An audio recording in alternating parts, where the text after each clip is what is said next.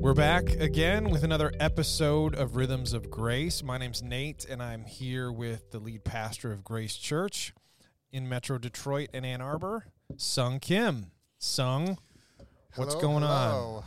Life has been chaotic. Yeah, there's big changes uh, at the uh, at the church. There's a big remodel at the Ann Arbor location that's in process. Yep. So big remodel there, and um, so uh, n- next week, uh, uh, our family is uh, A- Amy's grandmother passed, and so we're gone next week. And so when the remodel starts. Uh, I, I'm not going to be here when when everybody when the rest of the staff has a chance to move out of their office. Yeah. I won't be here, and by the time I get back, demo will have started. So I just found out earlier this week. Oh, I got to empty Oh, out my entire office, Oh, which man. you know has like hundreds, if not thousands, Yeah. of books. Yeah. So like the last few days and nights, I've been like bringing bags of books home, and Amy's like, "What?" Yeah, and we're actually we're here in the office on a Friday when usually the office is closed on Friday. Just and there's other people here too. Just everybody's sort of scrambling trying to get ready for yes, the big changes. Yep, and so it's uh, it, it's been a little crazy for me, and I mean, and I would have time this weekend, except I am going down to Florida for Saturday and Sunday to do some work, preaching at a church down there. Uh, we're uh, we're talking to some church leaders. And uh, so, yeah, I, I basically have till tonight to empty out my Oh man, man, you're busy. You're not. I'm. I'm not nearly as busy as you are. That's the truth of it. So, one disclaimer I feel a little bit ill prepared for today's conversation, but we'll, we'll do our best. Okay, good. And I'm never prepared, so we'll so we'll just be on the same wavelength. That's right. Well, so you'll hear a lot of, I don't know. Yeah. Anyways, but um, I, I've heard that you've had an interesting week as well, too. We were texting about this during the. Uh, during the last couple of days, Yeah, yeah. So I, I think I think I may have mentioned we had our first litter of piglets, which we've been waiting for for like a year and a half. Our pigs were not um, getting the job done, but they finally did. Actually, we brought in a ringer. We had to borrow a boar from another farm to actually come in and get the job done. We had our first litter of piglets, and earlier this week was you know we kind of do everything all at once. We we wean them from their mom, we castrate them, the whole nine yards. you So- what? yeah, it was a glo- we had a vet come out and do it. I after seeing it done, I'm like, "Oh, I could I think I could do this." Could- Oh no! But Did you? No, no, no. He did it all, but but next time around I will. But the funniest thing, I will. It's it's um, it's uh, it, it's very simple. Do you not get queasy? Uh, no, Amy was literally my wife was literally like she was like a little wobbly. Uh, but the funniest thing that happened was we have we all are we have a very hardy breed of pig. They they live outside. You know, 365 days out of the year. They have like a shelter that's three sided and it's full of straw, so they can sort of bury themselves in there and stay warm. but there's we don't have a sort of trapped in their shelter so that I could just grab the males. And so I'm in there and I tell Amy like hold this hold this piece of gate like in front of the entrance so they can't get out, right? And so I go in there and I grab the first male pig. And if you have ever when pigs the pig's primary defense mechanism is squealing. They make an unholy noise. In fact, grown pigs Here's here's your farm fact for the day. Grown pigs, when they are squealing like at top volume, can actually like cause hearing damage. It can get like as loud as a jet engine. That's Yeah. like over 100 decibels. It's insane. So I have this little piglet. He starts squealing his brains out.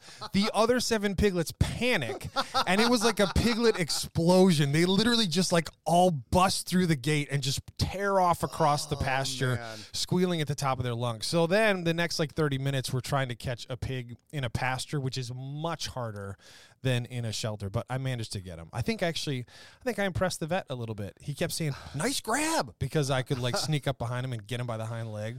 That's like an Olympic sport. I mean, it is. It's very, very. It requires dexterity and uh, and some strength Wow. because they're little tubes of muscle. Uh, so the, all the, the all the pigs squealing reminds me of that story where all the demons like go into the pigs and they go running off the That cliff. must have been crazy. I mean, that must have been crazy. Yeah. wow. So the vet was telling us that when he has to do work with adult pigs and they have to be like restrained, he's like he's like literally at the end of the day, I will be like sort of dizzy. Like the noise is so intense and so prolonged. He's like I literally will feel a little bit like dizzy from it. Yeah, it's crazy. Whew. It's their one defense mechanism, really. That's like, I, I, I, I, so eventually these piglets will be breakfast, I assume. Yeah. Okay. Yeah. And, um, yeah, you know, the closest thing, I mean, so do you slaughter them, them yourselves? or I you- have. Okay. I have. Um, these ones will probably take to the butcher. Okay. Uh, in fact, I'm sure there's we have eight. There's no way I could do eight. So um, we'll take them to the butcher. Man. Yeah. You know, I, I, again, being more of a city person, life is so sanitized when it comes to food and poultry and all, Yeah. all that kind of stuff. Like the closest thing I could even imagine is like a long time ago, like growing up, like my mom, uh, like boiling lobsters, Yeah. okay. All right. which is horrific. It is. It It's hor- In yeah. fact, I think the UK has banned. yeah, I think you have to kill them first because it used to you just throw them in a pot of boiling water. Yeah. And now I think you actually have to like dispatch them first. So Yeah. man, you know, uh, well, and and I will say, uh, we we started texting when you told me that you uh, earlier this week that you were castrating your piglets, Mm-hmm. and I had such a horrified, queasy look on my face, and Amy was in the living room, and I I said to her, "Oh my goodness, Nate has ca- like castrated their piglets," and she thought, just from the look from my face that you had sent a picture. Uh, Because she was like, "Sung, your face just turned ashen white." I mean, the tool that they use is literally called an emasculator. And so, what you uh, can I share this on the podcast? I don't. This is rated R. You might, PG, if you are queasy, you're gonna want to just mute it for just the next thirty seconds. Okay. Because literally, it's like a it's like a clamp, and so once you once you have the testicle out, you like Oh. clamp the cord, and it just like crunches it closed, Oh my! and then it just and then that's it. It's done. I, I will say I am very. I, I am particularly queasy. Mm. I remember in fifth grade when they showed us the uh, you know the the video about uh, pregnancy and all that. Like Yeah. I got this was even back in fifth grade. I got so queasy after the lights turned on and everybody was getting up. I could barely lift up my pencil. Really. And when both my kids were born, uh, they were like, you, you know, here, hold, hold you know, hold, hold Amy's leg here, A- and then they saw me. I did for like ten seconds, and like, here, why don't you just sit down? So and then afterwards, they're like, "You want to cut the umbilical cord?" I'm like, "No." No. And, Yeah. And so I, I am very like specifically. That's very funny. I am really not queasy. Although my dad was a veterinarian, and I remember Okay. going to work with him very early on, and never really being bothered by it. But again, my wife is super queasy. In fact, one more story, not farm related. Uh, but animal related, kind of. When I was in college, um, Amy and I were just married, and I worked for a veterinarian. And I was doing some woodworking, and I was being stupid about it because I was young and inexperienced. And I ended up stabbing my, my palm with a chisel. And I remember like I remember I like stabbed it and I was like, oh, I like made a noise and Amy from the other room was like, Are you okay? And I was standing there with my palm flat and the chisel was sticking up like a flagpole. And I was like, No, no, I'm not okay. And so we didn't have any health insurance. Oh no. Yeah, and but I worked for this is, you can see where this is going. I worked for a vet.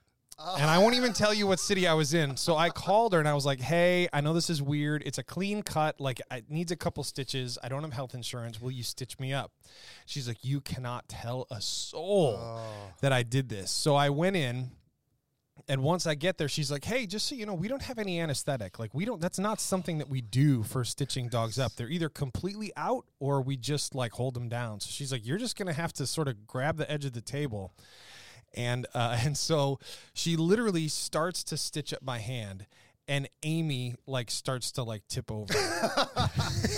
and one, and one, I would too. yeah, dude. And one of the technicians was like, "Hey, Amy. Oh, by the way, in case you didn't figure, both our wives' names are Amy, which is why it might be a little confusing. So my Amy started to tip over, and the one of the technicians was like, "Hey, let's we have some puppies in back," and they had to like physically take her out of the room while they stitched me up. Wow. Yeah, Yeah, that, that's good to be clear because we just both talk about Amy, and Yeah. it's like, oh, is this like she's a polygamist? no, no, we both have your yeah. Your wife is Amy Kim. My wife is Amy, Amy Kimball. Kimball. That isn't confusing to anybody. No, not at all. Well, so okay, so it's been we've it's lost been half 10, our audience. Know it's been ten minutes. We between, talking about oh my goodness okay let's let's get to it so Okay. well you know a- and this is really interesting because uh, again like i get really queasy about this stuff but uh, um, in a future episode uh, we're gonna we're gonna talk about violence in the Mm. bible Mm-hmm. right genocide and that is probably one of the biggest things and i i, I got to make sure that i'm well prepared for that one Yeah, I was thinking about that on on my drive in mm-hmm. actually because I knew that we were sort of talking about the Old Testament. I'm Yeah. I'm I'm interested to talk about that one because even as I was driving, I felt so many questions like stirring up in my head. So I, I think it'll be. I'm, I know I, it's one of the main issues that people have. yeah it, it, is Um, so I'm looking forward to getting that, but that's not what we're going to talk about no, today. no. No. Okay. I'm buying myself a, a, a couple weeks. Yeah, here. right. Get back from your travels. Get Yeah. your office moved. Yeah. yeah. So uh, today uh, uh, we are going to talk about there. There are people either atheists or uh, non-Christians, uh, feminists, both Christians and non-Christian feminists, who will state that God in the Bible is sexist, and that uh, they women are considered uh, lower status, the way they're talked about, and really, uh, you know, this. And, and next week we'll talk about. Well, uh, we'll see how far we get with this one, but Okay. We're go- we're going to talk about the the the accusation of even racism and violence and genocide and all that in the coming weeks. But but yeah, like they they will they will say like um, that the the way that the Bible talks about women, let's say even in the book of Genesis, Adam and Eve, or, or even how preachers talk about uh, women based on the Bible Okay.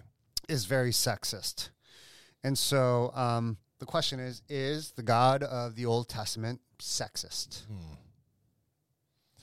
So I, I don't. uh, One of the things that comes to mind for me is that I think it's important to continue, and we talked about the context of the Old Testament in earlier episodes and how critical that is for reading. But I think it's helpful to distinguish the parts of the Old Testament that talk about a culture that mm. was sexist. Yeah. Absolutely. The Right. reality of that culture in the Old Testament, yes, absolutely it was.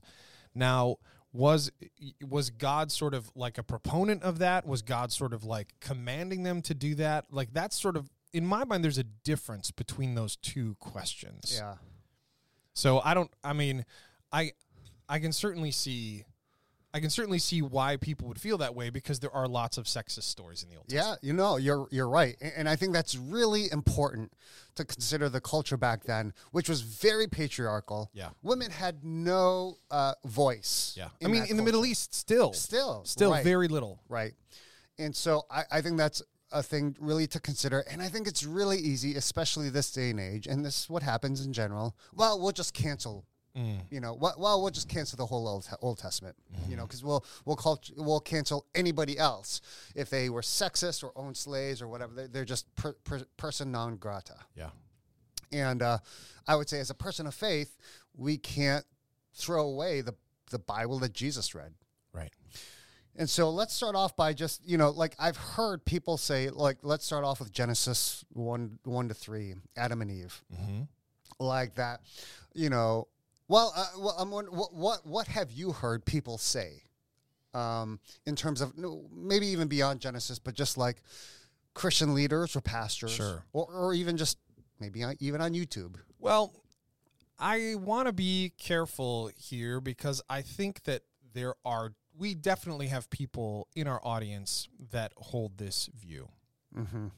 which is the difference between what's generally known in church circles as complementarian versus Ah. egalitarian, Mhm. right? And so in in the story of Genesis, God says that Eve was created to be Adam's like helper, Mm. right? Mm-hmm. And so there are people that that hold that view. It's called complementarianism that essentially says women were created to sort of help men do the work that God has given them to do. And I think that there are people that find a great deal of comfort and satisfaction in that sort of framework.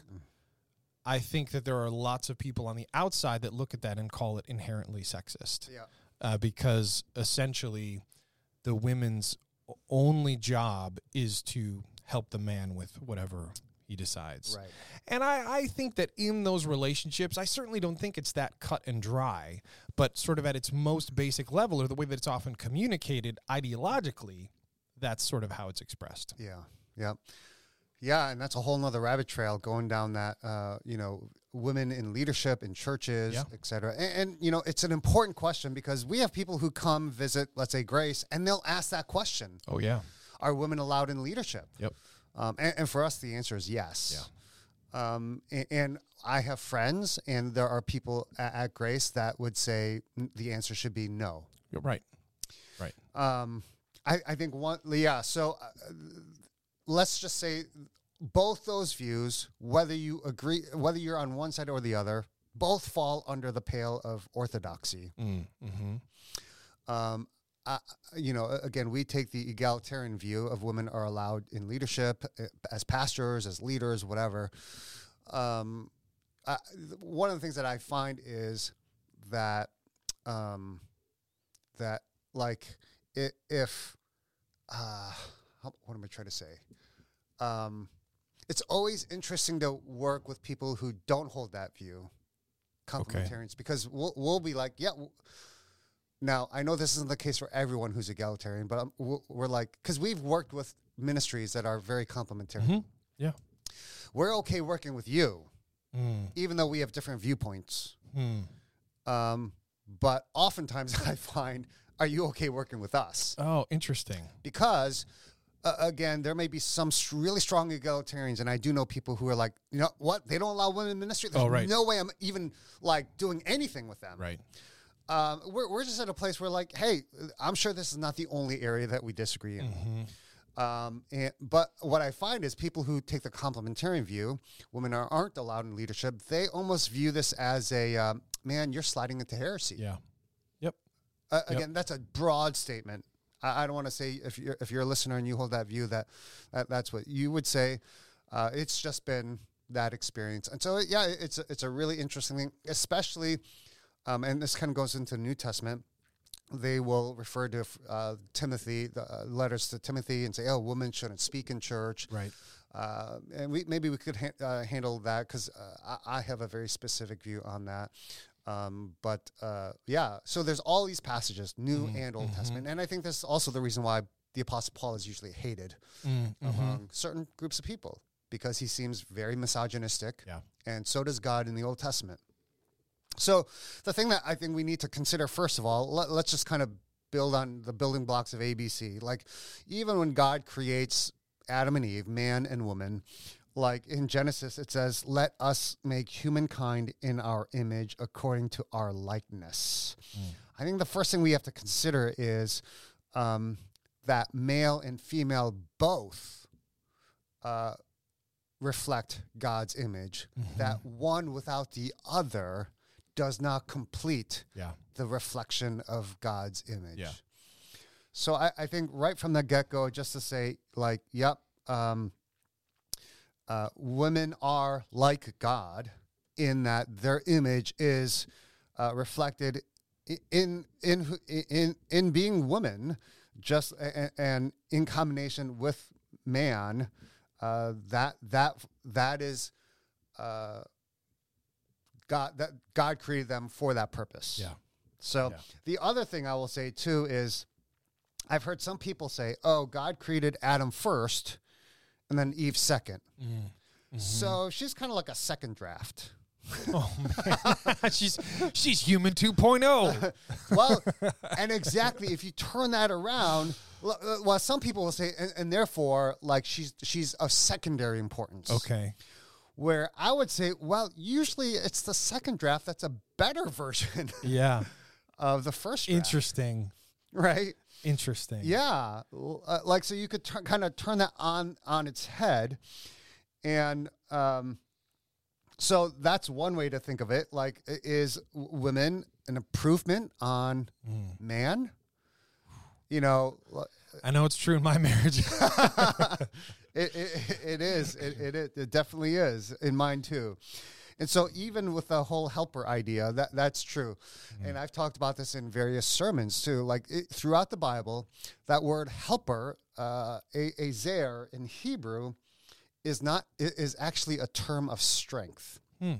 It's not a term of weakness. And so when when let's it's say not like a sidekick. no, it's not a sidekick, and it's not like it's not a maid. Hmm. In fact, in different passages in Scripture, don't remember them off the top of my head. Not as prepared today, but uh, it, it is like uh, a batal- like a military uh, um, battalion from which the army could not defeat the enemy without this battalion. Interesting. So by yourself, you cannot defeat the enemy, and so you need the Azer. Mm. And in fact, e- even in the Psalms, I, I do remember this: like, God is my Azair. Oh, so it's actually it's a term that's actually attributed to God. Yes, Wow. and it's a term of strength, Wow. not a term of subservience, and not a term of weakness. Wow. So, like again, we read the English version of helper, and we think, "Yep, you're the sidekick. You help me do what uh, like God's called me to do." Um, but in the Hebrew worldview, it, it was not that. Like man cannot acca- accomplish. Uh, and if you if we go back to Adam, hey, you know, to uh, well, and this is really right up the agricultural farming uh, field, right? Like, yeah, you're responsible to, you know, what, what's the charge to Adam? Um, to like God, God curses the ground because his primary responsibility was was to work the ground, and um, basically, it's like you you can't accomplish what I've called you to without this helper. So that, that's that's an interesting perspective to Yeah. consider, Yeah. um, especially when you want to say, "Oh, you know, the word helper really denigrates the status of women." Actually, it, it does the opposite. So what do you think do you think then that it's just a, a matter of sort of there being and like there wasn't a good word to to use instead that that made that translation a little bit basic or I mean I don't really I mean in some ways I'm like well how would I have known you, you know like how would I have known that that was actually what it said Right, um, right. um, without sort of the understanding that you're able to eh, give us Yeah, and uh, again, I think that's the complexity of the Bible, right? I- I mean, it's written thousands of years ago, Yeah. halfway across the world, um, in, in a culture, in a place, in a history that's very different from ours. right And so, and and so, even like, and so when you link it to, oh, God is my helper, all of a sudden, like, the, the light bulb comes on, like, Yeah. oh, oh, Yeah. okay, that's how I should see helper. Right. It's not like I'm strong and God, I need you to help me right right? No, no, like you can't do this. And there's even, man, I- don't want to take this too far because I, I, I don't know much about it, but there's even like, in some ways, the way that I've experienced my relationship with my wife to be a part of the redemption of my life, in some ways, her bringing me closer to God. Like, you know, when you think of God as a helper, his help is redemptive Yeah. in its work. Yeah. Um, so I, it's just I- I think it's just so much more complex, and and we've said this even in previous episodes about the Old Testament. The the context of it really does make it far more nuanced than sometimes just a sort of literal reading of the words that, that we have in front of us. Yeah. Yep. I remember one conversation with uh, this was uh, before we moved to Michigan's uh, a coworker of mine who was a Christian, and we were uh, and she held the view that women were to kind of like to say it crassly like serve in the kitchen. Okay. and uh, and I remember engaging in conversation with her, and she said, um, "It's because in Genesis three, God curses the woman," Hmm. which was interesting because I said to her, her name is Sarah, Sarah, go back and read your Bible, because God curses the ground, but He never curses the woman. Wow. She she kind of grew up in this kind of she wasn't Baptist, but kind of had that Baptist mentality. Okay. And sorry if you're Baptist. That, that uh, that's again a, a broad generalization, but sometimes that that's that's the sense. Like, and and, and uh, uh, I, I know for her that was kind of like oh. Hmm. Uh, and again, because sometimes we hear things either from pastors, and yes, we are fallible. We say things that aren't right sometimes, and and uh, and that's why it's like yeah. And, so, God uh, does curse the ground that they were called to cultivate, um, but God doesn't. Uh, again, she she she thought God cursed the woman, and therefore that's why women were supposed to be s subservient. I mean, it's it's like it's like uh it's like we're having the same problem that that we talked about at the top of this discussion, which is that like we are sort of like looking at let me say it this way. The Old Testament was sort of a um, misogynistic culture Mhm. within which people were trying to find and worship God. And you're kind of explaining the exact same problem we're still having where this this church culture that this woman grew up in where people I do believe were sincerely trying to know God better were misattributing the character of God. And from the outside people would look at it and say, well, if God's followers feel this way, then God must be that way. Yeah. And in reality there was a very sort of divergent path of thinking and theology that developed Yeah. to the point where they were actually reading things that weren't even in the scripture as being a, a part of, of their defense for their opinions. Yeah, absolutely. And and there's a number of things that like isn't in scripture that we just kind of take from hearsay, like um, Adam, uh, Eve ate the apple from the tree. It doesn't say apple, Right. It, it- it's a fruit. Fruit. Um, or we even sing th- about the three wise men. Right. And then never says that there were three, just that they brought three gifts. exactly. Yeah. So uh, again, that, that there is that reality too. The other thing too, and I'm going to jump to the New Testament a bit. Um, and, and I recently talked about this in, in a sermon because in Ephesians, Paul says, uh, "Wives, submit to your husband." Yeah. I, I referenced that uh, recently, and we're going to dive into that in, in a couple weeks when we dive into Ephesians chapter five. And we read that with modern years, ears, and go, "Oh, Paul is such a misogynistic like pig, right?" Like, you know. But uh, the the context we have to understand is, uh, if you don't read the rest of the command, well, if you don't read before where Paul says that we are to submit to one another, Right. that that's the broader picture. And then uh, so that's one thing. But then the other thing he says right after that he says husbands love your wives. Now today we're like yeah of course. Right. back then um, a man could divorce her uh, like his wife Mm. for no reason and he had no legal or, familial obligation to love his wife. I mean basically wives are treated like property. Yeah. and so so we focus in on the, the submit to your husbands. Back then th- what they would have been blown away by is what? Right. like my husband is supposed to love me? Oh, man. like Christ loved the church? Like no woman like back then and so we we hear that and think oh that's really misogynistic he God was speaking into a very patriarchal society and trying to reverse the culture Yeah. and, and you know like changing things like that take uh, you know it it, it, it takes generations Yeah. Well, and you even you even said the rest of the phrase, which I think is even more sort of astounding when he says, "Husbands love your wives just as Christ loved the church."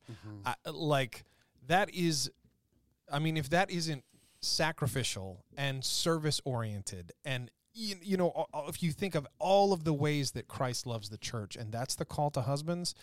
i- Again, it just is very, very nuanced, Yep. and it's not in any way as authoritarian or hierarchical as we might want to make that verse. Right. And so if there are people, and I've heard this, like, oh, people will use that verse to uh, to justify um, verbal abuse, emotional abuse, or, or things, and and actually, you know, like "Oh, you need to submit to me. I'm the husband, kind of thing. Like, yeah, you you actually miss the entire point. Wow. of what Paul, what God is saying through that letter that Paul is writing to the church in Ephesus. Wow. And so uh, again, those those are just some tidbits. There's a lot more that we we need to cover, and um, like uh, that that we'll cover next episode. Um, like later on, and I know this have, has tripped people up too. God says to Eve um, after the fall, uh, after the after he curses the ground and, and, and all that, and says to the woman, "Now you'll you'll experience pain in childbirth."